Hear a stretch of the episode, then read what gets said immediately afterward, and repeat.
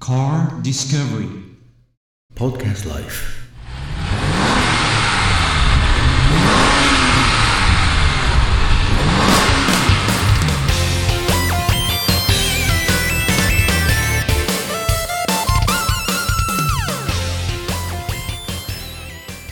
こういう明るいボディカラーがやはり人気がありますね。でこの下の方ですね。はいこれはフォグランプですか？何なんですか、はい。丸いのはですねはいフォグランプですね。こちらはもう全グレード標準装備になっております。はい。最近やっぱこの丸い感じってのは結構多いですよね。多いですね、えー幅がですね、はい。175センチで、はい。1クラス上の307と比べても1センチしか違いません、あ大きいですね、えーですのでちょっと顔つきがですねもう見比べていただけると本当違う。ちょっと違いますよね、はいやっぱりセンターのこのロゴの大きさがかなりインパクトはありますね。えはい、えー中原さん今度はエンジンルームをですねちょっと開けていただいたんですが、ーはい。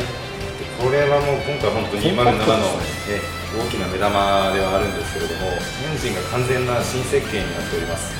で、えー BMW と、えー、プジョグループがですね共同開発した完全なる新型の1.6リッターエンジンでございまして、まあ、当社が扱ってます BMW ミニも2月にフルモデル展示しましたけれどもそれに搭載されているエンジンともう同じエンジンになりますああそうなんだですので、まあ、BMW の技術、これ、美味しいところですね、全部取って、で、えーこの中に凝縮されている、本当に非常に素晴らしいエンジンになっているなというのが嬉しいですね。